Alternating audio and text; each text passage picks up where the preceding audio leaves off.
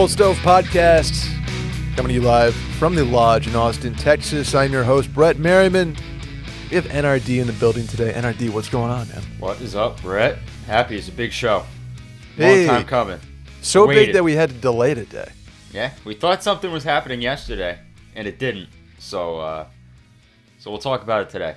We sure will. We will. Uh, we'll get to that later on in the episode. But thank you, uh, Cold Stove listeners, for bearing with us as we uh, basically had to bump it back today. One for news purposes that did not come to fruition, but m- might sooner than later. And two, uh, we had like our, our yearly meeting for Washed Media, the company I work for, and it was it, it was going to be very hard to do a podcast in that time frame. But enough about us go subscribe to the Cold Stove Podcast on iTunes or Spotify. Give us a rating, maybe a review. Tell a friend about the podcast. And follow us on Twitter and Instagram at Cold Stove Pod. And shoot us questions or topics that we uh, that we need to cover. How about that, NRD?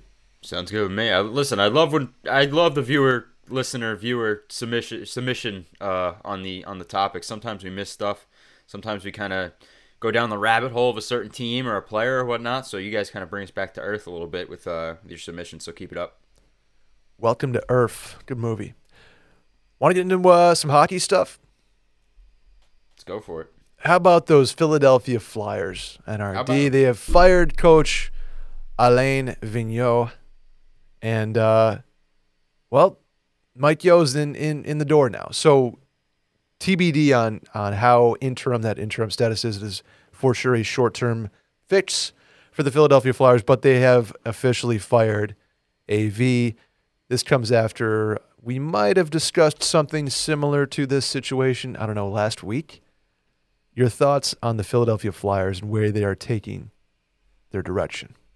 pretty similar situation that we talked about. I would I wouldn't say word for word. I, I think the big contention point was always ownership, Comcast paying out the rest of Alain Vigneault's contract and pay, paying two coaches at once because although coaches get recycled around the National Hockey League, it's pretty safe to assume that Alain Vigneault will not be coaching right away. So you're going to be paying a new coach and Vigneault at the same time, and I think that was the biggest concern in the Flyers organization.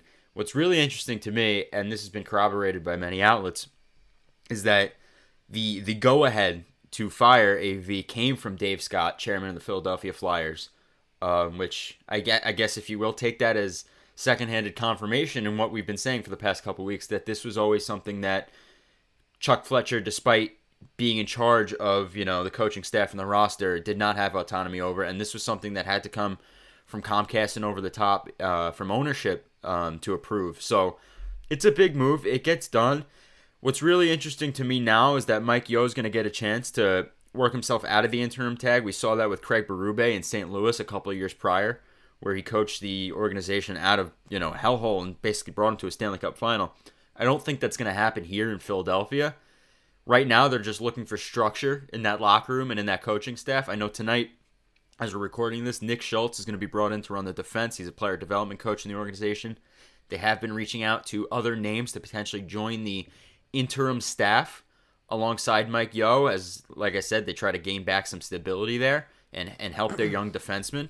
But you know, there's a lot going on in Flyerland, and I don't think the moves stop with just the firing of Alain Vigneault. I, I think things continue because they're not good, and you know, Mike Yeo, I think, is a great hockey coach, but I don't think he changes things overnight.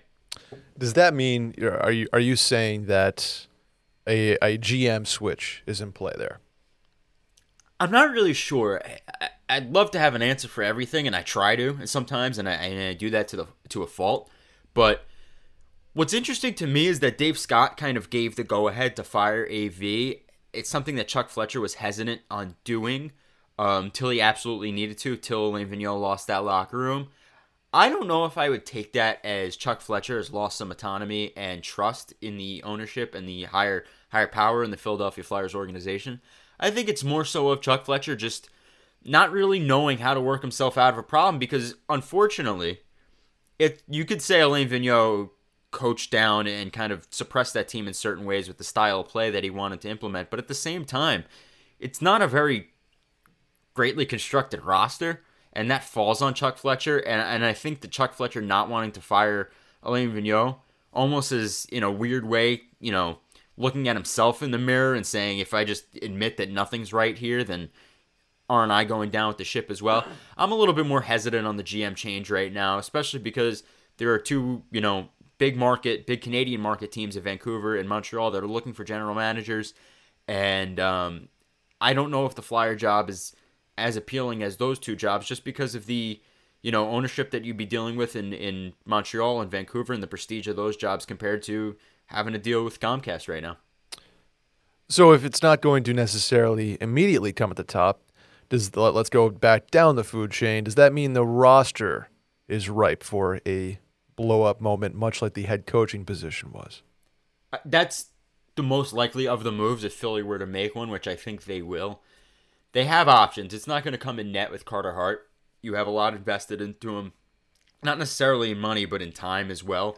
So Carter Hart seems to be safe there, working from the goaltender out. Ivan Provorov, the reason why they brought in Nick Schultz and why they're talking to some of these names, i.e., Adam Foote, that was confirmed to me, um, is because they want to turn around his career path. I mean, he's severely underachieving on that blue line, and, and you know they don't have guys completely healthy there, Ryan Ellis and, and Sam Morin, but they, they want to rework that blue line. So I think they're going to give Provorov another shot, which brings you up front. And, and you talk about, you know, the heart and soul guy who's, by the way, he's having a career year right now in Philadelphia, Claude Giroux. Um, he's the type of guy that you build around. I mean, he is busting his ass and playing, you know, playing for his livelihood in that organization that he's given so much in his career too. But that's not stopping teams from, you know, investigating. He's got a lot to bring to a Stanley Cup contender. There are a couple of contenders that have placed calls. The asking price is ridiculously high right now. I don't see a move happening today, tomorrow, next week, or anything like that. But we'll see where Philly goes over the course of the next two weeks, maybe into the All Star break. And I, th- I think the questions are going to continue to bubble uh, under the surface with Claude Giroux's future in Philadelphia and, and James Van Riemsdyk for that matter. It's just the thing with JVR is that it, it's a massive contract and the production is not matching the dollar amount right now. So it's a harder contract to move than a Claude Giroux, where he's making a lot of money, but he's having, like I said, almost a career year this year. So it's a little bit more palatable for a team to take on a center that's performing pretty well. Yeah, and why would you not check in if you're a contending team on a Claude Giroux who's, like you said, having a great year? He's 8.275 on the cap hit, but it's only for the rest of the season. So prorate, you know, prorate that. Uh, JVR has another year left at seven million. So two, I mean, they're not like they're not huge, you know, ten million plus contracts, but you do need a certain amount of cap space in a flat cap era. But why would you not check in on those two, and especially it, especially the Claude Giroux? Yeah, and if you're the Flyers, why not stick to your high asking price? I mean, he is the captain of the organization. He is a team player. He's like I said, he's you know playing really well. I, I repeat myself, but you have to stick to a high asking price right now because there's no um there's no mandate to move Claude Giroux if you're Philadelphia. Like I said, if, if you want to build around him for the next couple of years as the as the heart and soul guy to kind of bring you into a rebuild or out of a rebuild, if he wants to be a part of that, then he's the guy you have to go with. Um, you know, to wear that letter on his jersey. So, but you know, there are contenders out west looking. I I, I believe that Colorado is interested. Um, wouldn't be surprised as well if Calgary. You know, talking about the the Jack Eichel teams, the Tomas Hertl teams that are looking for a center, uh, a number one, number two center that can play in the uh, up and down the lineup and play multiple roles in the on the uh, on the roster. So I'm looking out west. I'm looking at Colorado, I think has been you know one of those teams looking to maybe see if there's any smoke signals coming out of Philly, Calgary as well. Like I said, it's very early, and I want to emphasize that again. It's really early on in the situation. These things are always fluid. I don't think anything's happening tomorrow there's no immediate action here from the Philadelphia Flyers organization. Um, just something to watch for going forward, because as we said last week, and you know, rumblings start to trickle out. You know, um, and you heard it here first on Cold Stove Pod. I hate to be the one that says that, but we we talked about how Chuck Fletcher is open to anything to kind of you know chart the Flyers on the right course, and that if that includes Claude Giroux, it's going to include Claude Giroux. So nothing now. Hold your horses on it, but it's just something to watch looking forward. Yeah, that's going to be a trade deadline to me, if, especially if he keeps up on this pace, because it's he's only increasing his value. So Philly's not going to just try to dump him for a bag of pucks. He's playing extremely well, and and, and those that high asking price that they're sticking to, Claude Giroux might play himself into those assets for the Flyers, like you said. So, yeah, absolutely. Do we know? Do we have a number on those assets, or is that still too speculative? Too speculative. I would just say that um, you're looking at a team's top process. I don't think the I don't think we're looking at the four first rounders of value that Buffalo is looking for for Jack Eichel, but I definitely think you're looking for a A1 prospect or A1 NHL ready player, um, and a A1 NHL ready forward. In fact, in that deal, and then trickle down to maybe like B level, another roster player, a couple picks or whatnot. So it's not the four concrete first that Buffalo. Yeah, you wanted, just got to be careful with the one um, one year rental. Is is That's the thing, gonna right? yeah so you're gonna you get bring a, in a pick and a prospect maybe. Yeah, pick a prospect. I think that uh I think that Philly you have to understand this too. Philly's always gonna want more for a guy that's their captain. Of and course, right now yeah. he hasn't Claude hasn't asked out, so hasn't asked for his way out of Philly, so he hasn't pigeonholed himself into um anywhere where he has to be specifically where he wants to go to a certain team where Philly kind of loses that leverage. So they're going to stick to their high asking price. It's going to come down like you said because he is a rental right now, but who knows? You know, extensions could be worked out. I don't think he's retiring tomorrow, so things can change. Like I said, very fluid situation. Yeah, Calgary is interesting to me. There, they don't have the cap room to make it happen. I just I'm looking at their their cap, and they still have Troy Brouwer money on their uh, on their roster, which is funny for the, the end of uh, this season. But that's a team, and, and Colorado as well, that feels like a Giroux would put up 20 points in 11 playoff games and just have one of those runs that uh, lifts them to a Stanley Cup appearance. You know that that that seems like a perfect fit. So I like the uh, the keep an eye. I, I had to ask about the the price tag because you know what what would be my hosting job with not doing that. No, it's a fair question. I will say this though, to your point about the cap situation, we know Arizona wants to broker deals in uh, in the desert. So we know Arizona's there as a third party to maybe retain some more salary. We know that Calgary needs to get rid of Sean Monahan if they want to add anybody. So I'll tell you what if if I'm Arizona, I, I'm I'm brokering a deal for my rink first before I'm brokering deals for Claude Giroux. We'll retain fifty percent on Giroux if you build us a newborn. I like that. uh, let's get back on the uh, on the on the bench for the Flyers. Who is the next head coach? If I had to say somebody other than Mike Yeo right now, it's Rick Tocchet.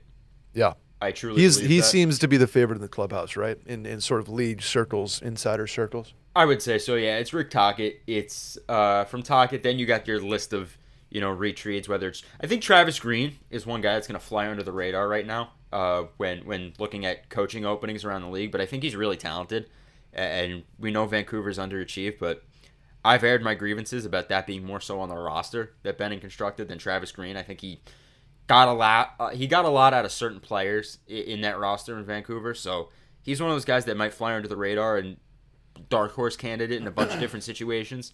Travis Green there, Jim Montgomery, another name I think is very deserving of another head coaching job around the National Hockey League. Um, Tortorella, I was I was waiting for that name. yeah, that name. I, there's a reason why I said it third, fourth, because Tortorella is one of those guys that, and we've talked about this before. You know, namely when Joel Quenneville um, got the axe in in Florida. That Tortorella is a guy that loves to get back into coaching, but it's going to take this. He's one of those guys also that can basically pick or choose where he wants to end up and what jobs he wants to entertain. I, I just simply are saying 50-50 right down the middle. I just genuinely don't know if if that's a job Tortorella would be interested in. Um, if he is, then obviously he jumps higher on that list. If he isn't, he's not even on that list. So it's something to keep an eye out for. Right now, though, Rick Tocchet I think is the safe bet. Tortorella feels like a uh, a type of guy that does not want to go rebuild the Flyers, does not want to go interim with the Flyers. I you know I, I think Mike Yeo has a has a real chance here, which is if, if he plays well and kind of gets this this team on track, even if they do lose a Giroux or a JVR or something like that, he's got an opportunity. I mean, all these guys do, and and that brings up the point before we move on to our next team that's going through something similar here. I wanted to talk about the the Twitter conversation of the day, which is the retreads and how the the NHL coaching circle is 30 white men that keep getting passed around like a, a joint at a 18 year old prom night type of thing.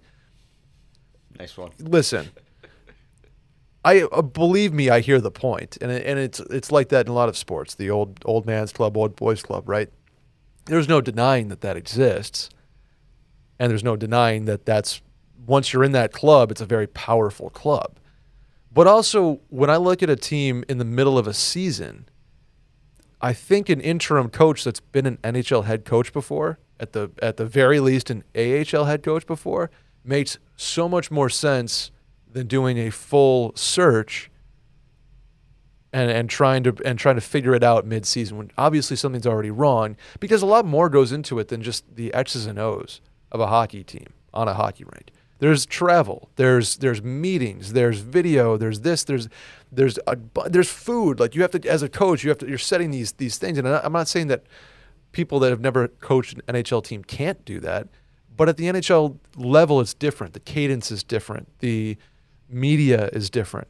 So if I'm a team in the middle of a season who still has months left, knows that that is an interim thing, why why would I try to run out a rookie head coach there, no matter who who they are, what level they are, if it's a woman, if it's a man, if it's whoever, I don't think that's fair to that person who's never done it before to try to right the ship on a on a team that's already been going badly. Does that make sense? No, it, listen, it makes complete sense. I think the um, the one name in specific, the NHL's white whale, if you will, is Rikard Grönborg over in Sure, Sweden. yeah, I think yeah. everybody talks about Grönborg coming over eventually and making the jump. It it was almost with New Jersey a couple of years ago.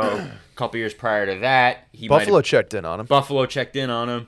They went with a different European coach. Uh, Oh, you don't have to talk about that. he didn't want, didn't he? He was involved in soccer somehow before he was involved in hockey. You guys can talk about that later. Golazzo. Golazzo. But yeah, so he's like the NHL's white whale, and people have talked about him coming over to the league for you know many many years now.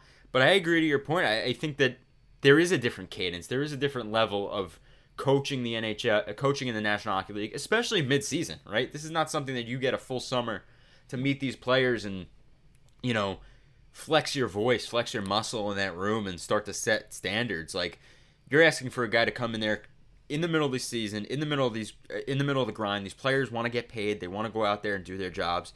And, and to put a new voice in that room that is just not familiar with the daily ins and outs, I think is the issue.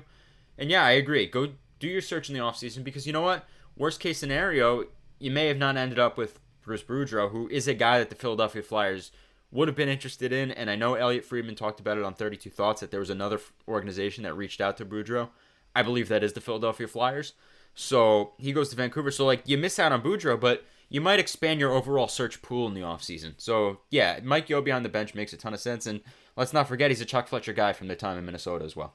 Yeah, absolutely. And I, and I think with the the larger search, I'm all for instituting some sort of Rooney rule, right, where you have to have to um, maybe it's a coach of color, maybe it's a coach of indigenous, like First Nation coach um, from Canada or the U.S. like. Or and then you have to have to interview a woman or uh, a woman that's been whether it's a front office or coaching because that is that's the way the game changes. That's the way the game progresses and moves forward with ideas from everybody, right? Yeah, and that's the institute of change that everybody talks about that nobody Right. wants to actually take the first step forward and and enact, right? Like there's ton somebody actually asked me on Twitter right before we started recording if if eventually there'll be, you know, higher higher roles for women in the front office around the National Hockey League. And listen, I'm I'm in total support of it. There's great scouts out there in the National Hockey League, whether it's Blake Bolden, who worked with the Los Angeles Kings organization, Cammi Granato, Yep. who's now with the Seattle Kraken. Like, there are talented women out there. Even AJ Mleczko, who does more of the uh, analysis side on television, but extremely smart and knowledgeable about the game. Like, there are talented, you know, women out there that can perform very well in front offices for around the National Hockey League. But somebody's got to enact that change. It's got to start somewhere. So, You- let does. me let me name drop here for a second, NRD, if, if you will. I've had a uh, I've been watching a hockey game at a bar in Boston with Kendall Schofield or Kendall Coyne, Kendall Coyne Schofield now, yeah. um, and she can talk hockey with anybody. She is unbelievable. And then and then she did the uh, she did the All Star game where she was in the fastest skater competition and it lit it up. It was awesome. Kendall Coyne is uh, shouts to Northeastern by the way, my alma mater. Um, she she could hop in a locker room right now and and just bullshit with the boys like like beer league style. You can't imagine. She's awesome. So I'm all for that. I'm all for um, more opportunity in in especially off-season coaching searches because that's the way that ideas get into the game that haven't been in before that um, and now you're running one two two in the third period up two goals and and everybody does it or the forecheck is yeah, two guys in the puck third guy like it's, it's, at a certain point it just it's fucking everybody's the same You're, It's that big, fast, phys- big, fast, physical, and everybody talks like that after the. It's like uh, I just feel like hockey needs a shot in the arm, Something. and I don't, I don't know where that comes from, but ideally it's the new TV dollars. But they, they kind of just do Mitch something up, you know? Listen, if, if of- that's the case, it doesn't come from Rikard Grönborg overseas. I think he's Yeah. part of that gang. Like, you know, you really have to dig deep into the college ranks, d- dig deep into, you know, P- whether it's D1 women's or D1 men's. Like, coaching coaching talent is out there. It's just, it's a matter of wanting to find it. And also, listen, it comes down to cost efficiency, what the owners want to do with their pockets to lead a search like this a- and whatnot. But you know, it's not necessarily hiring somebody that's outside that old boy club, old boys club, just for the sake of hiring them. It's not what this is at all. I mean, like you know, we rattled off a bunch of names that are talented people that are outside of what ha- what hockey has been has determined as the norm over the years, and I put that in air quotes. That are extremely talented and well deserving. So uh, listen, I hope it continues. I really do. I'll tell you what, if, if I'm the owner and, and I'm at the owners meeting in beautiful Palm Beach this week, uh, guess what else about rookie head coaches is fun? They're cheap. You don't have to hire Tortorella at $4 million a year because he's, he's been won a Stanley Cup and been there before in the offseason. You can hire, a- hire a kid to coach the team, and then he's got cool ideas and he's $1.5 million. Except Brind'Amour kind of fucked up that market, but. I mean, Dude, listen, would've wasn't for his doing. wasn't for his doing. Tom Dundon didn't want to give him more than like ten pennies on the dollar, so Oh my gosh, a box of pizza and, and uh, free hotels for the year. he was about to coach for minimum wage. Speaking of a coach that uh, may or may not be part of that old boys club that we just uh, took care of, the Vancouver Canucks have a new staff. Bruce Boudreau has been installed. Travis Green, like you mentioned, is out, as is assistant coach Nolan Baumgartner. Francesco Aquilini made a uh, couple statements the other day, rare appearance from him in the in the social sphere, and said Bruce is going to be uh, here for at least the end of this year. He signed a two-year deal, so it's short term still, but he's installed. NRD, Bruce Boudreau takes over for Travis Green. What do we think? It's a good move. What's really interesting to me is that the timing of it all when it came out, like we knew Travis Green wasn't fired. They announced the hiring of Bruce Boudreau first, and then Yeah. Travis Green was let go. Very weird. And then not, no announcement really came out. It was like there might be something happening in the front office, and we didn't really know till the next morning officially that Jim Benning was out. I was speaking to somebody uh, that knows their stuff when it comes to Vancouver Canucks hockey the other night after this news broke, and the one takeaway from that conversation, and, and they know who they are, is that more important than the GM or anything else is the fact that Aquilini is now open to hiring a president of hockey ops in that organization. And what this individual told me was that that hiring is going to be the most important hire over the general manager or anything else that Vancouver does to restructure the organization. They will consider young GMs looking for a shot and, great, you know, fresh-minded executives. Uh, perhaps two of them that look the same. Is is is that on, on the table? I co-GMs are not out of the question. I mean, I think in the NFL, the Miami Dolphins have co-offensive coordinators, so uh, if if Henrik and Daniel get their hands on each other, I think they would uh, they would be a, a, a- an option. I think they have, they now have a further role in that department. But sorry for interrupting. Go No, on. you didn't. Listen, there's nothing wrong with blonde Swedish twins running the show. Um, so that being said, I think the president of hockey ops is going to be the most important hire there. I wouldn't be surprised, just kind of piecemealing together what's out there, whether it's from LeBrun or anybody else. I wouldn't be surprised to maybe see Mike Gillis rejoin that organization in a president of hockey ops role, and then bring in a fresh face that hasn't worked with him before under him as the general manager. A little bit of the old guard and the new guard um, because that president of hockey ops role is going to involve somebody that has great knowledge around the league and experience. That's not where they're going to hire the fresh face. They're going to hire it at the GM level. So that was one. Uh, that was a combination of, of different reports and, and things that I've heard and many others have put out there before me that I kind of concocted together right before we started the show of a Mike Gillis combined with a new fresh face guard in Vancouver. Well, then let me throw some other names at you that have been uh, been reported. For the president of hockey ops, Mr. Jim Rutherford. He left Pittsburgh on weird terms, right? Didn't he? Yeah. Yeah. It was kind of like uh what like semi retirement, semi I'm all set, like I'm good semi resignation in a like if what what was I don't think anybody was really ever able to interpret what Jim Rutherford was doing by leaving Pittsburgh. like there might have been like a health issue too. I think was at some point reported. I it always seemed weird to me, and I and forgive me for not doing more homework on that, but he's the type of guy that you know. I think it was Chris Johnston said he would like to get back in the game, and that's certainly a open president of hockey ops spot. and he he's the type of guy that absolutely makes sense, right? Like in the same vein as a Mike Gillis or a Mark Bergevin for that matter, because I know you were going to throw his name out coming up soon here. They have Sure experience in running an organization. You hire them as the pres, and then you bring in some new faces underneath them as the general manager and and the rest of the front office. Rutherford, I don't love the hire because like the the good thing about Brian Burke when when the Penguins brought in Brian Burke right to run the show and then they brought in Ron Hextall underneath him, which is still extremely weird to say that Ron Hextall is the general manager of the Pittsburgh Penguins. Yeah, kind of kind of hurts some Philadelphia fans out there, I'd imagine. Yeah, listen, Ronald Hextall is a legend. He scored two, three goals. Um, Sounds like me. um, no, but like Burke was still involved in hockey. So on the media side with TSN or Sportsnet or whatever he's doing, like Rutherford, it seems like he's been out of the game for a little while, and I'm always, you know, a little iffy about that. Just if I was in that role of you know Aquilini trying to make a hire there, like he'd really have to sell me that he's watched film and kept up on where the game is going because of that you know old boys club conversation that we've talked about. Mike Gillis interests interests me the most. Mark Bergevin and Scott Mellanby.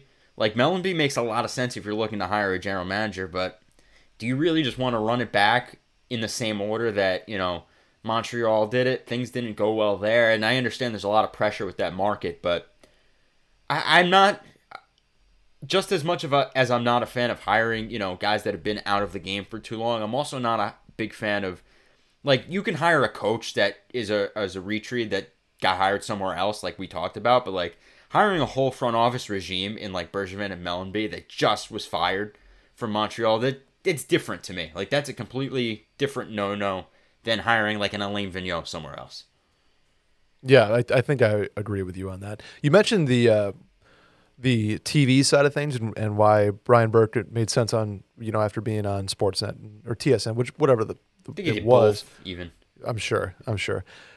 I wanted to get your quick thoughts on at the sort of quarter pole of the season, ESPN versus ESPN Plus versus TNT and USA, and, and what you've thought so far, just as a as a casual hockey fan first and insider second of the job that, that the TV deals have, have been doing so far. Listen, I, I think the TV deals are they're paying dividends for the league. There's more national interest in the National Hockey League. You see it in your social feeds and whatnot.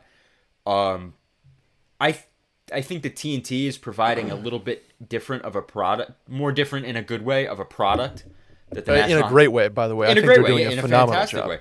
Than than what the NHL has done before, and that's a lot due in part to the success they've had with inside the NBA and the Mm-hmm. fact that their NHL coverage is in, inside the NHL, if you will. ESPN's doing great things just for the legitimacy of what Bristol, Connecticut brings to a sport, right? Like, I think the biggest concern right now is the is the blackouts and the streaming issues with where the games are at all Yeah, it's, I haven't been able to watch the, the Stars play. It's it's weird. it's it's really strange why the um why certain games are like you can watch them locally. Like I know the big the big thing that's being talked about in the social circles right now. Shout out to Rear Admiral is why the Bruins you can watch the game on NESN on your television in in the Massachusetts area.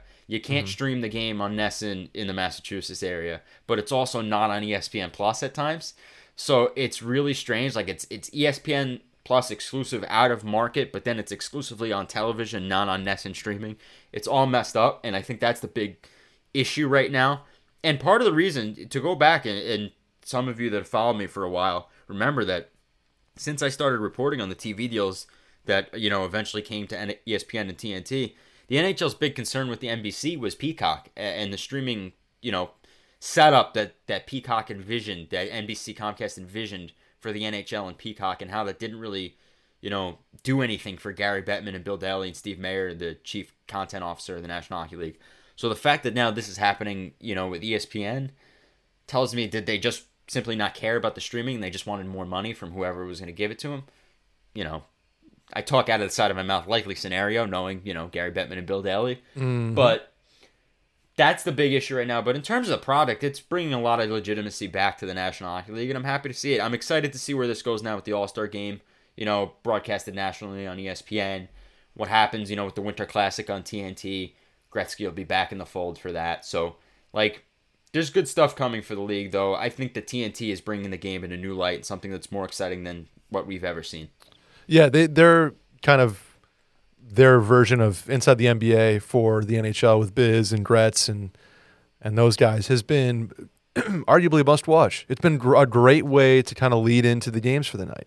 Absolutely. Which you know I'll, I'll watch that and then switch over to ESPN Plus at you know seven Eastern for whatever game I want to watch. It's- It's just been a great um, a great start. I'll put it that way. Absolutely. And it, it's cool to see like when Trevor Zegras does what he does last night, or does does what he does right um, against the Sabres of all teams, and flips a puck over the net, and and Sonny Milano bats it in, and to see that jump up all over the TL, and not just you know the the usual accounts, the hockey this, hockey that, but to see ESPN running with that, that's cool. To see TNT running with that, to see Bleacher and, and Barstool and all everybody running with stuff like that, like it it it's a highlight that kind of anybody can appreciate, whether you're a hockey fan or not.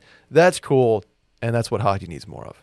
Absolutely. I mean, did you see Michael B. Jordan actually comment on the? Uh, Did he really? He shared the uh, he shared the Zegras the Zegras assist, which by the way was probably one of the greatest passes in the history of hockey. I don't Really think cool, and and almost even better reaction in a way. kid's unbelievable, man, and largely in part when we sat here uh, about a month and a half ago when we launched Cold Stove Pod and talked about how Anaheim was starting to fade in the Jack Eichel talks because they didn't want to part with Trevor Zegras. I mean, if, if that doesn't show you why last night they wanted Jack Eichel to pair with Trevor Zegras and not to give up, you know, Trevor for, for Jack, I don't know what else to tell you. That's exactly why right there. He's extremely talented and he's going to ascend to being one of the top centers in the National Hockey League. Just hoping the same for Peyton Krebs, baby. There you go. That's what we're hoping for. Uh, let's go back to coaching and get into some uh, some rumor talk, I guess. Go for it. A little bit of a hot seat here that I got some insight on the other day. NRD, can I uh, can I report that here? Go for it. You have my permission. You you gave me the assist on, or I guess you you hopped on Twitter and, and kind of gave me gave me the uh, the nudge nudge. Hot seat in New Jersey. Merriman's musings. Let's call it Merriman's musings right now. Merriman's musings. Lindy Ruff, um, and not that they're not that they're playing great, not that they're playing terribly. They're just kind of middling and, and sort of feel rudderless at this point, which tends to begin with the coach, especially on a team that is not exactly loaded with veterans that can kind of right the ship on that. Mhm. So with New Jersey, what do you see that that sort of aligns where I'm coming from with Lindy Ruff? Similar to what you said, just rudderless. I, I don't think they're playing as a cohesive unit, as a system right now. What really stood out to me, and I saw this, and I, I would love to attribute it to you know the Twitter user that tweeted it out. It just happened to pop up in my timeline. That the other night, uh, apparently, Jack Hughes, who listen is coming off an injury and nursing himself, but he's playing really, you know, he's playing with the same speed that he that we're used to seeing Jack Hughes play with. And Nico Hischier both finished the game with uh, the third and the fourth um, center line minutes. Like they were the two, they were number three and number four in terms of minutes for for centers. So that's odd. Uh, if I was running a team that had Nico Hischier and Jack Hughes, they'd probably be my number one and number two, not num- not three and four. So similar to what you said, just rudderless. I don't think there's a sense of direction there. A lot of people are putting stock into David Quinn being spotted at the New Jersey Devils games. Coach with Lindy Ruff. He's also involved with Team USA's coaching staff now, so maybe just scouting some of the boys there. I don't think there's too much stock to put into David Quinn. Basically lurking in the shadows. I don't think he's hiding behind the glass, behind the bench, trying to steal Lindy Ruff's job. You never know. I mean, I wouldn't. If I was New Jersey, David Quinn would be a guy I'd wa- I'd want to talk to, but there's no much. There's nothing more to put into it than that. But yeah, there's just something's weird. Like they should be better than what they are right now as we talk about those teams and and to quote you, to paraphrase you, when we talk about those teams that have ascended into that next step as being a rebuilder, um, you know, the Rangers and the Ducks that are starting to come out of those those Detroit rebuilds. even. Detroit, who looks fantastic, and we'll you know I want to talk about Detroit at some point too because Lucas Raymond's you know playing like a man possessed. But New Jersey's like you said, middling right now. They're just kind of staying in the middle. They're not they're not better. They're not worse. You could blame the assistants. I think it was a little weird that Alain uh, Nasreddine kind of hung on to that coaching staff as an assistant, and they didn't just clean house completely. But something's just like I tweeted the other day that something's got to give in Philadelphia. I think we're not there yet in New Jersey, but something will eventually have to give, just because they're they're better on paper than what they've shown. And another on paper point that may sort of explain a lot of this is you have a guy in Lindy Ruff who is, call it, you know, old school at best, conservative and and older, and he's he he to me he's built for a team that is older and trying to win a cup because he has, uh, I has he does he have a cup under his, his belt? Was he was he with Dallas or Buffalo for the foot in the crease? He was with Buffalo, coaching against Dallas for foot in the crease. So then he Gate. doesn't have a cup. So then he doesn't have a cup. I believe that yeah. was a shot at the cup. Let's see. This is where we need cold stove intern. Cold stove intern. Cool Adam is on the uh, he's on the ones and twos today. Maybe he can help us out. Um, this is a little live. this is great radio our- here, right? fantastic podcasting. I know. I don't think he has a cup. No Stanley Cups for Lindy Ruff. Okay. So that long story short, he seems like a guy who takes over a veteran team, gets them to the playoffs year one, gets them in the Stanley Cup final year two, and s- says, That's what I'm here to do. That being said, is there's only three guys in the New Jersey Devils roster that are older than 30. Three guys. And Thomas, Tomas Tatar is 31. Tatar, Subban, and Jonathan Bernier. Blast from the past name. So that is an easy way to, to sort of explain these struggles for the Devils because you have a, you know, by all uh, accounts, a hard ass coach who bonds more with veterans than than rookies and young guys. One of your veterans is PK Subban, who hasn't exactly like, I don't know, married himself to being the best locker room guy of all time. Tomas Tatar has never been a loud leader. He just scores awesome goals and plays hard. And goalies are weird. So what leadership do you have in that locker room that's not Jack Hughes who's 20, right? Like there's there's a leadership dynamic in New Jersey that does not check out, does not make sense right now. And that is providing some pressure and heat on the coaching staff. And Jack Hughes and Nico Hischier, you know, I'll go back to them just because it's really bugging me that they played the minutes that they played the other night. They're not grind 'em up centers, right? Like Jack Hughes is a, you know, I, I want to be careful with my wording with this. He's a butterfly. You got to let him free. You got to let him fly around the ice. You know, he, he's he's built in the same program that Trevor Zegras was built in in terms of skill and development, and you got to let a kid like that roam around the ice and make the plays that he needs to make. So that's the issue with the Devils right now. But where do you go? Like I'll kind of throw a question your way as the host of this program. Where do where does New Jersey go with the coaching staff? Is it a Travis Green who worked with some younger guys in Vancouver but got results at times? Like this is he better? You know, like you're not going to bring in a Gerard Gallant. I know that Lindy Ruff was a side effect of not wanting to spend the money on Peter Laviolette last go around, mm-hmm. and that's that's well reported, and I've said that numerous times when they botched the whole John Chayka Peter Laviolette offseason. So, where like what would be that new face in New Jersey if we're just recycling coaches because that's what we do here? Well, I'll, I'll give you the the names, right? It's the Rikard Grönborg, it's the Nate Leaman at Providence, it's the uh, oh maybe Jim Madigan Northeastern. He's now the AD there, but why not come back and, and coach a bunch of young kids? I think it's a name that's not in that old boys club. I think it's a younger kind of up and maybe maybe David Quinn actually does make sense when you think about it in an off-season kind of higher rebuild to get these young guys into that next step. Like they're supposed to take the jump. The the idea of Lindy Ruff is they're ready to take the jump, they're not. So I kind of looked at the Rangers as as the example, right, where they were ready to take the jump. Quinn's out, GM's out. Now they've installed Gallant and, and Drury, and here now here we go. Now the gas is on for the next five years. New Jersey might have thought they were there. I like Tom Fitzgerald as a GM too. I love hearing him on whatever program he's on. But I think they might have thought they were ready. Evidently, not yet. Which And so maybe you need a coach who's younger, who who is, can relate more, um, to get them to that step where they're ready to have a Lindy Ruff kind of come in and crack the whip. Can't fault them for thinking that they were ready. If you really think and it's a great comparison because they're right across the Hudson River with the Rangers. I mean, they were in lockstep for move for move that the New York Rangers kind of made alongside Jersey. Like Hughes went number one, Kakko went number two.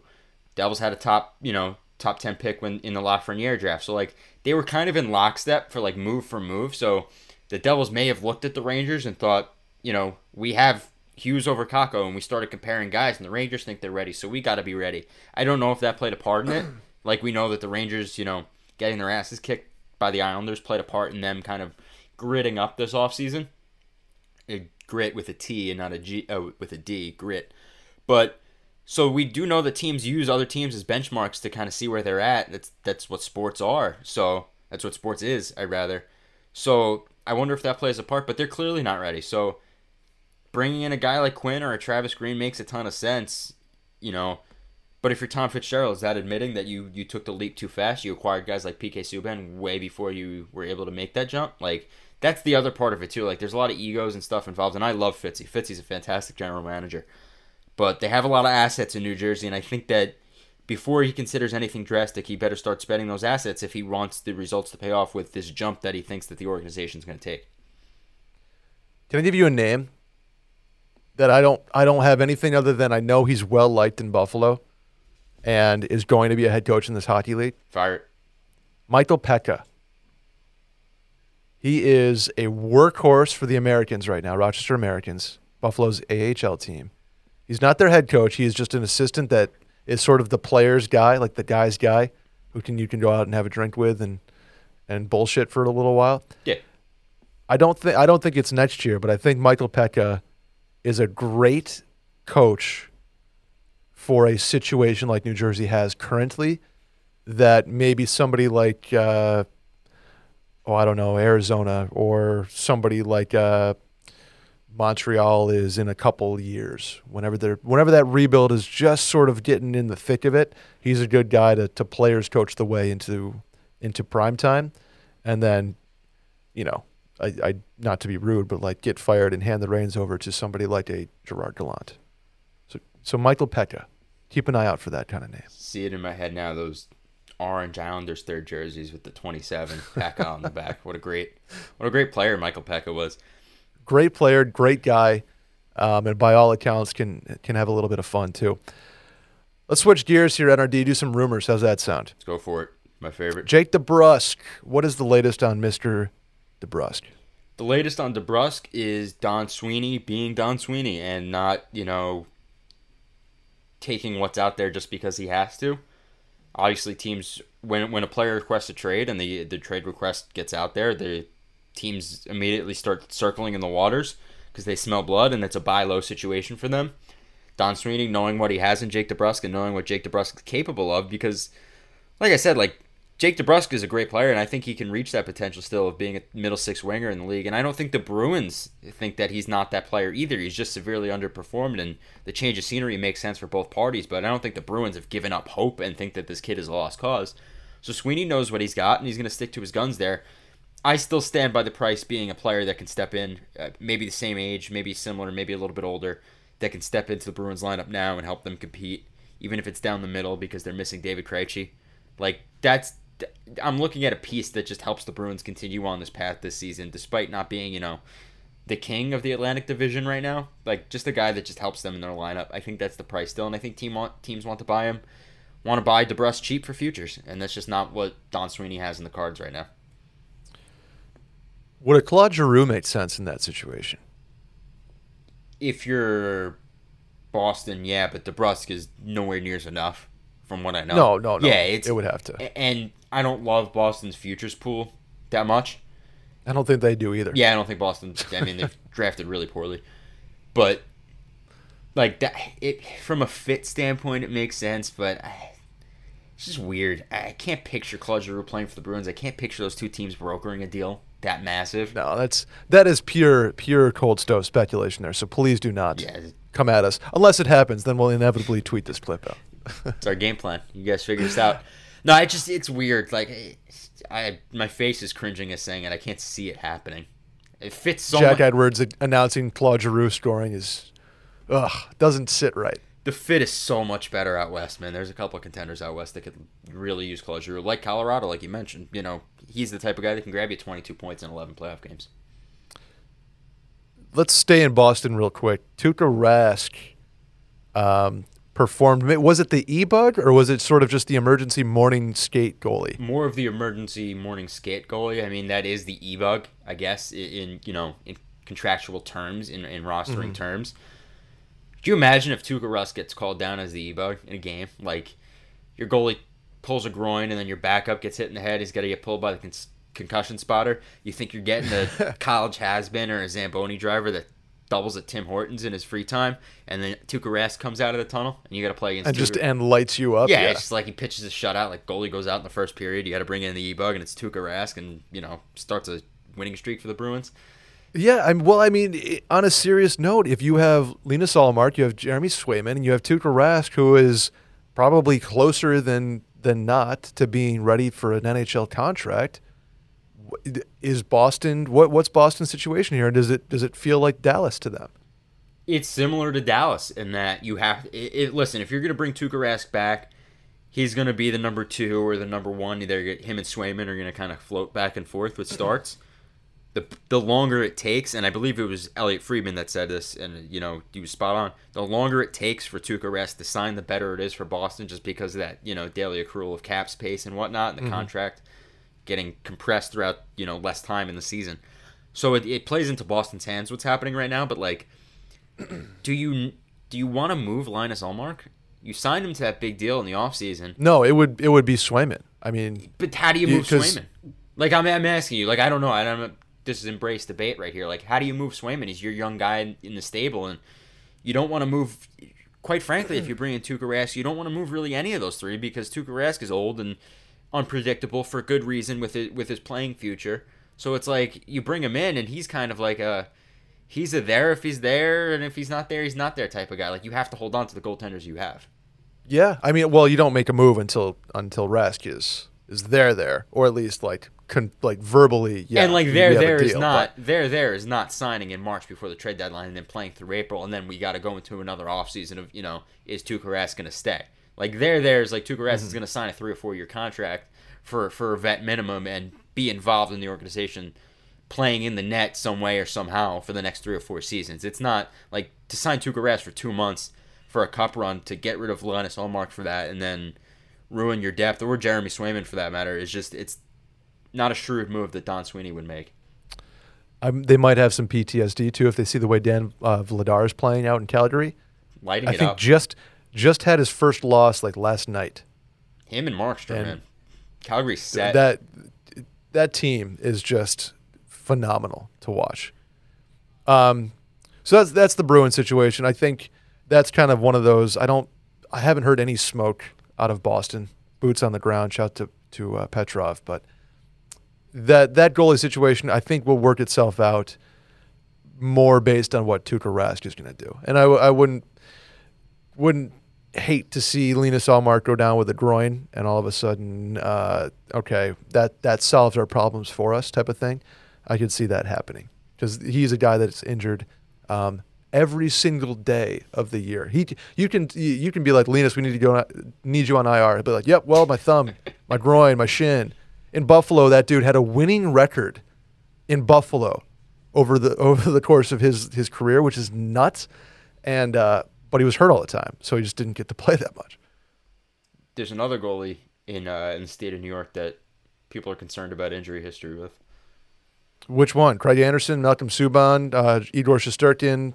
Which Third one are we one. talking here? Oh, the Shesterkin, yes. And Which uh, thought he was dead. I thought he was dead. Listen, poor New York fans. I mean, that was like the season imploding in one instance. Apparently he's all right. Apparently he's going to be back in the lineup sooner than you think. How that looked like a shattered groin. That looked like a uh, an ACL. That he couldn't put any weight on his leg, and New York fans had to flash before their eyes. I mean, what a good start they're off to. Finally, looking like a real deal hockey team who's going to make something happen this year. And then they watch Igor Shesterkin laying in there on the ice. Can you imagine that feeling, real quick? What's really funny is that Ranger fans know, and many around the league remember, last year he had an injury against New Jersey with his hip, where I think one of the players, one of the Devils players, fell accidentally on his back, mm-hmm. and he was lying dead on the ice last year too, and then was back in a week. Like, the guy is otherworldly flexible. I mean, Jonathan Quick levels of flexibility from some of the saves that we've seen Igor Shesterkin make. But like this is twice now in two years where an injury pops up in the middle of a game where like that's like that's it for his career. And I'm not. I seg I segued into this segment by talking about the fact that there's another injury, you know, prone goalie.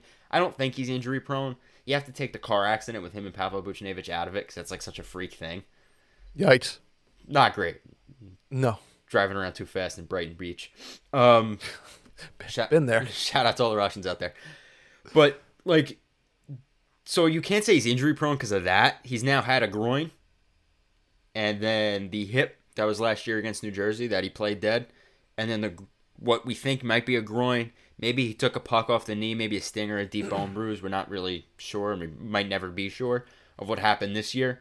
He had that ankle in the bubble Actually, sorry, there you go. There's another one. The ankle when uh, Henrik Lundqvist had to start a couple games in the bubble. So these ticky tacky injuries they had up. I think that the New York Rangers' success, and this is not you know an original take here, but the New York Rangers' success is directly correlated and tied to the health of Igor Shesterkin. If he is healthy and can play 50 games, even 50, 55 games a year, and they can just get like two, three goal games out of Georgiev and Kinkaid or Adam Huska, like they're going to be a contender. The problem is, is Igor Shesterkin has to be there for 50, 55 games. Let's stay in the goalie market, shall we? Um, ben Bishop officially uh, entering a conditioning stint with the Texas Stars. I'm actually going to go see him play this weekend uh, in Cedar Park. Cold stove on location. I want you to send a report back. How's he look? Cold stove on location. I'll have the uh, I'll have the ears to the ground there meet and greet. That means that Ben Bishop is closer than um, closer than not to being able to play again, which means that Dallas almost has four goalies, NHL caliber goalies that are ready to go. Who NRD is the odd man out, and why is it Anton Khudobin? Anton Khudobin because you know Oettinger's a great young goalie, and he's kind of your goalie of the future. And I don't want to paraphrase Emily Kaplan because she wrote that this morning, but then again, she paraphrased us by what we've been saying on the Cold Stove Pod. I tweeted out the clip a couple uh, couple days ago, so shout outs to her for being a, a long time listener. Um, friend of the program. Friend of the program, Emily Kaplan. No, all kidding aside, she's great, but like Oettinger's your young guy. He, he's on a one year deal and he's playing fantastic, so you don't want to mess with his mojo. Bishop, you don't really know what you have, so he's got to be able to play some games before you even consider putting him on the block. So Antoine, Khudobin is the odd man out. And I'll repeat myself from that episode, from that clip that we tweeted out. We know what Khudobin's capable of when he's on. He's a great goaltender. He can help out a ton of teams. Whether he helps out if Washington wants to buy a goaltender, because I know Washington's looking in the goaltender market as we get down to uh, the playoff push just to strengthen depth in that. Like he's the odd man out because of just the situation he's in, because of each goalie in Dallas bringing something else to the table that Khudobin just doesn't have. There's the youth with Oettinger, there's the mystique with Ben Bishop, and there's the value in Braden Holtby. Yeah, Braden Holtby's playing well. That's that's the thing that Khudobin. The, the problem with him is he's not playing great. I think he's eight eight ninety or something like that. So it's not like he's having a great year with great value he's 35 and has another year on his contract after this year. So he's not exactly the most attractive trade chip, but he's the lowest of the four in terms of value. So that's why it, it's easy to say him. So that's another one of those that I think time um, time will will get that scenario more fleshed out as the trade deadline approaches. And if we have any smoke anywhere, obviously we will bring it to you guys. Of course. Let's go up real quick to north of the border. Rumor is Tyson Barrie putting his name on the market. Not himself, excuse me, but rumor is that his name has been tossed around. $4.5 million cap hit um, for, let's see, it is for this year, next year, and the year after. Not an expensive guy, talented guy, locker room guy by all accounts. Does Tyson Barrie make sense uh, in your mind anywhere, or is it just any thoughts in general? More so, generally speaking, I think the issue is the contract after this year. Like a guy like Tyson Barrie is not going to come in and play in your top two. He might not even touch your top four if you're looking for that depth. Like he's great depth. He's probably the best of the depth that you can get to play on your third pair. But usually, when you acquire those guys at the deadline, you want to bring them in and they have you know the remaining year on their contract and their rentals. So the market is squeezed a little bit on Tyson Barrie in the aspect that you have to be okay with adding him into the lineup next year as well, and you need a defenseman. Like he makes sense. Like if you're talking about like a team like the Rangers, who who would love to add depth on that blue line if they're really you know going to make this push for the playoffs, because Nils Lundkvist hasn't been the guy that you thought he was going to be, and that's okay because he's adjusting to the league, and Patrik Nemeth just hasn't been playing solid. So like if you bring in a guy like Tyson Barrie, would make sense for the Rangers if he was a rental because their cap situation next year, but doesn't make any sense because he's under contract, you know, beyond this year. So it limits the market.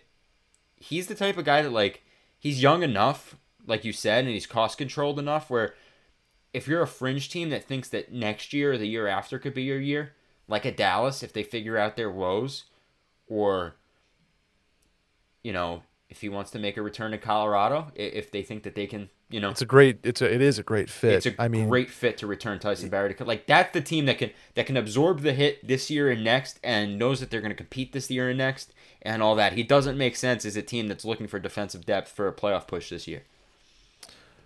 I don't hate the Islanders in that situation either. I mean, think of like Char's not going to be there. They have like they they still need defensemen. He's a right shot, right handed defenseman that's that's at, at four and a half million dollars for two years after this year. That's not a bad deal. I mean, you're getting Tyson Barrie for the same contract as Rasmus Ristolainen. Not a bad deal. You know, I love me some Risto. I don't. Best trade. Number one trade of the offseason, Rasmus Ristolainen. Okay. Okay.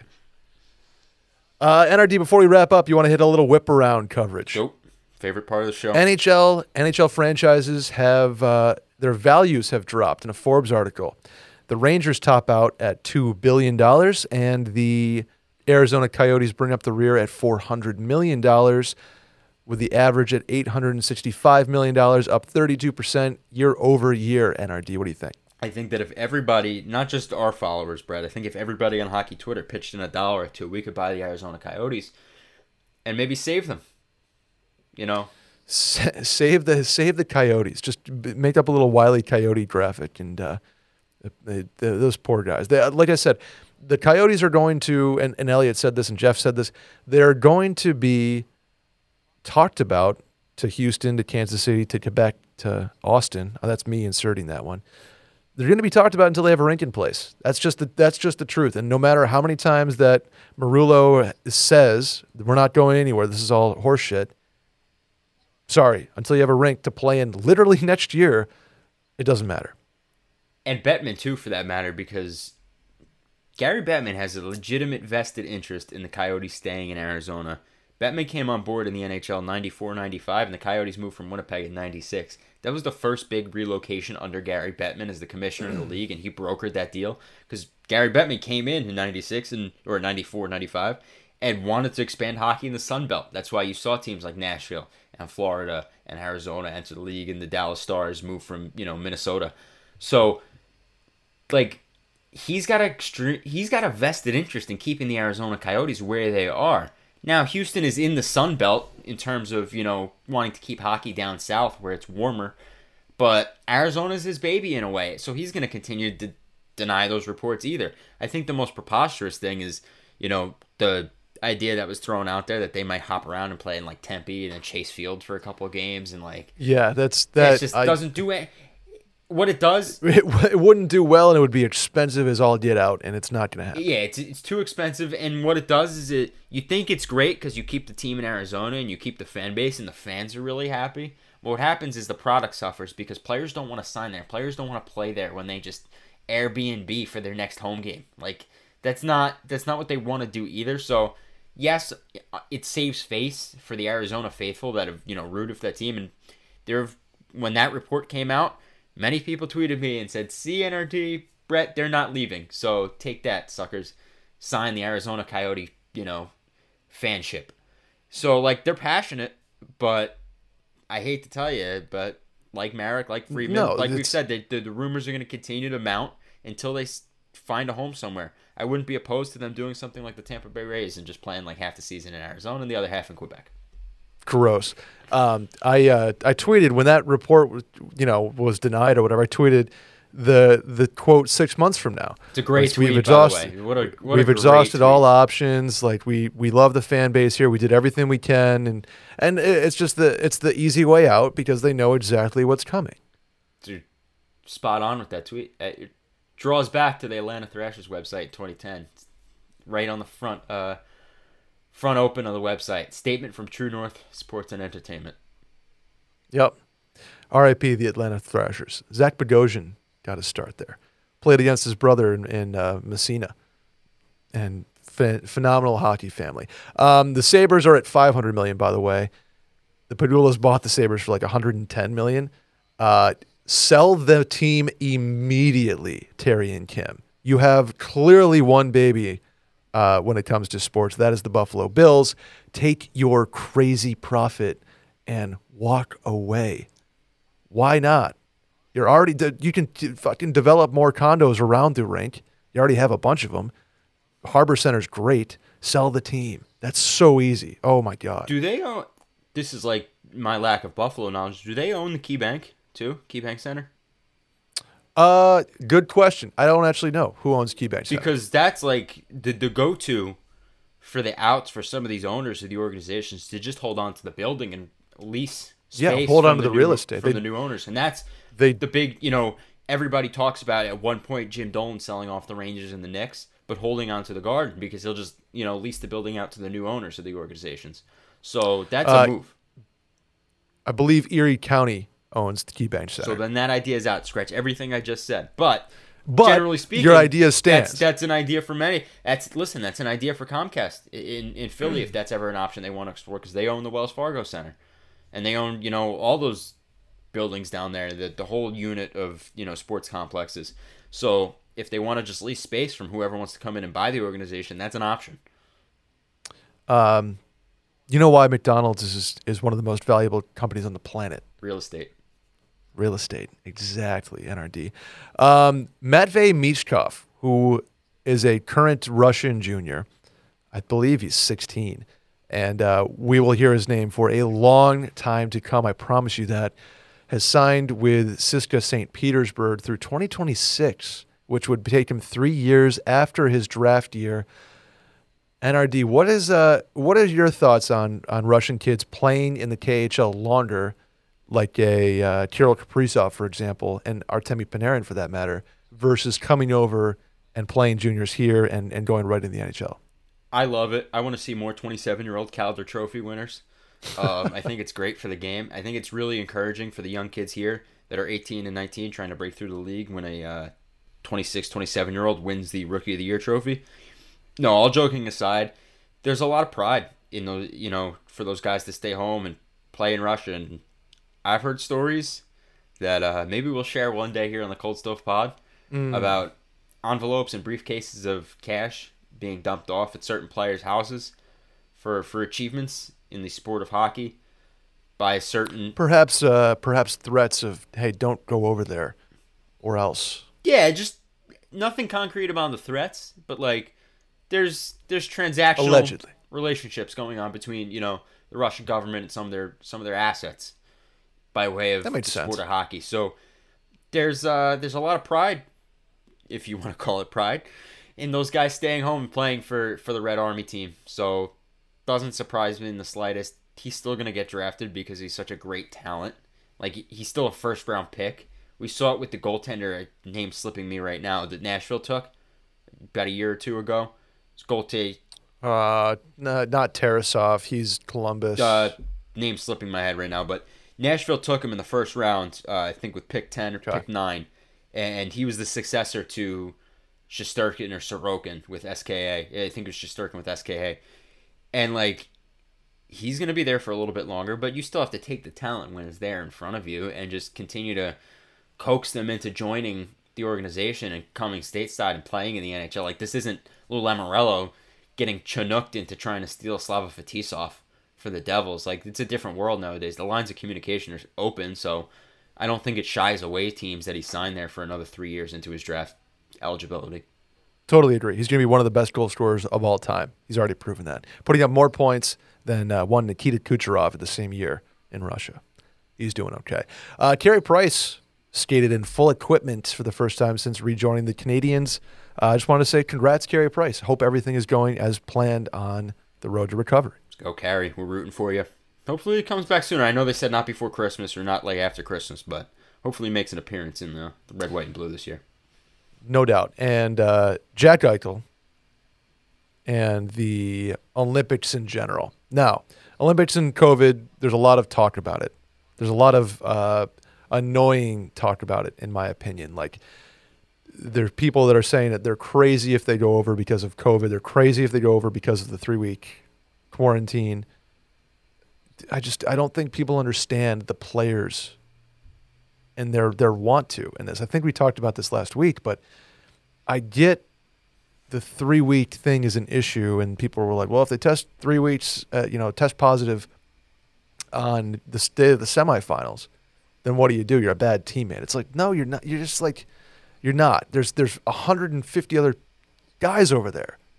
Doesn't like it, it's just it, it's you're not. It's not on one individual to to answer for the rest of the league being over there. It's just I, I maybe I'm just too much of an optimist, but I think that a way is found to get it done. Especially knock on wood, early results with uh, this Omicron variant are yeah probably more evasive as far as vaccines go, but no more threatening as far as severity of the virus once you have gotten it.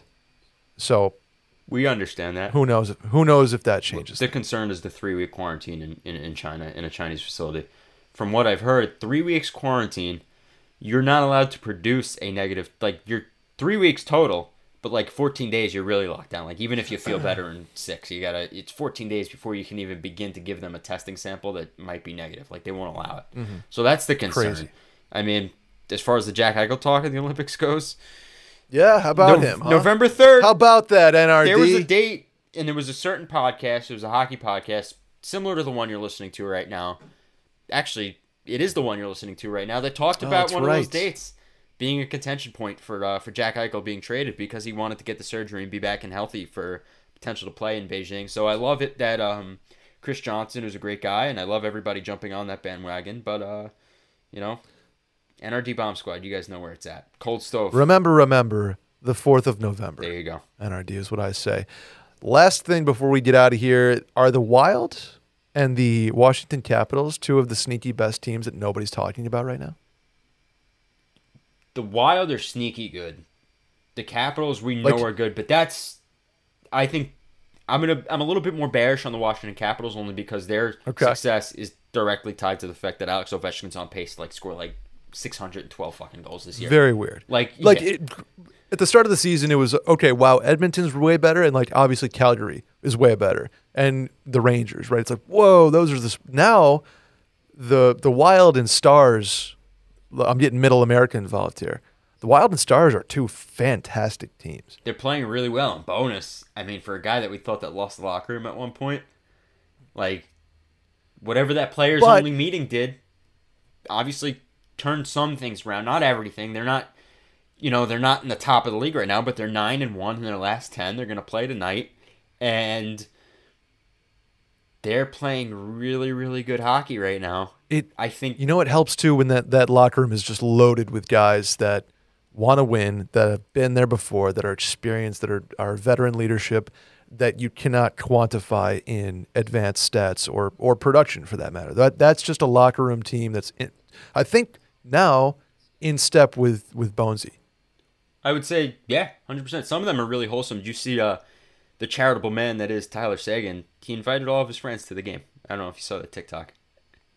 No, I didn't. Oh, is that, Is that I- the one? okay. Yeah, it's the one with the I, I his friends, friends. Yes. Tyler Seguin Yes, is a yes, charitable yes. man. He leaves tickets uh, He at will call for everybody. So Seems like he has a type. if too. you know, you know, type of deal. No, listen, I'm, And our- I'm bullish on the Capitals. I think the Dallas Stars and Minnesota Wild are better teams than the Capitals right now. Right now, if we're gonna wrap that up. I don't disagree with you. Let's wrap it. NRD. That's another episode of Cold Stove. Where can the people find you? Find me at NHL Rumors Daily on Twitter. It's where I am. That's where I'll always be. I'm not leaving Twitter. We've already had this discussion. You know, find me at, at Cold Stove Pod too. You don't. You never know you who's uh, who's behind that account either. But um, we're having a good time. I appreciate all the subscribes, the listens, and whatnot. Really, really, really encourage you guys to leave us a five star review. Um, five stars and then write a review. Tell us how we're doing. Or if you're on Spotify, which hey, we love you too, Spotify folks. I saw a couple that have us ranked in their Spotify rap lists for the year. Um, Yeah, that was cool. That was cool. very cool Very to see. Thank you. Thank you guys for for tagging us in that stuff. That's Love awesome. that. And if you're on Spotify and you can't write a five star review, then tweet us. Tell us how we're doing. We'd love to retweet some of the best stuff that we hear. You know, constructive, non constructive, whatever. If you think we suck, you suck too. So uh, that's okay. Just uh, keep up. Maybe we'll uh maybe you know what we might have to do NRD is do a uh, a voicemail like a hotline and like n- not less like asking us questions but more just give me your take. Like after your team loses yeah, like overreaction. like say the Sabres to the yeah. yeah say the Sabres lose to the Rangers uh, with 0.4 seconds left on the clock I don't know. Just I want I want your fire. Or like I have we have the best fucking goalie in the league. Like I don't care who knows his name. I don't care if anybody thinks he sucks he's the, like something like that we might have to have a an overreaction hotline. Well, I'm all for it. Listen, people, NRD. Uh, you know, I carry the torch for you all out there. NRD is the people's insider. I love hearing from the people, so it's not a bad idea in my book. as do I I am Brett at Schmerryman on Instagram and Twitter we're at Cold Stove Pod on both of those apps as well and we'll see you guys next week See ya.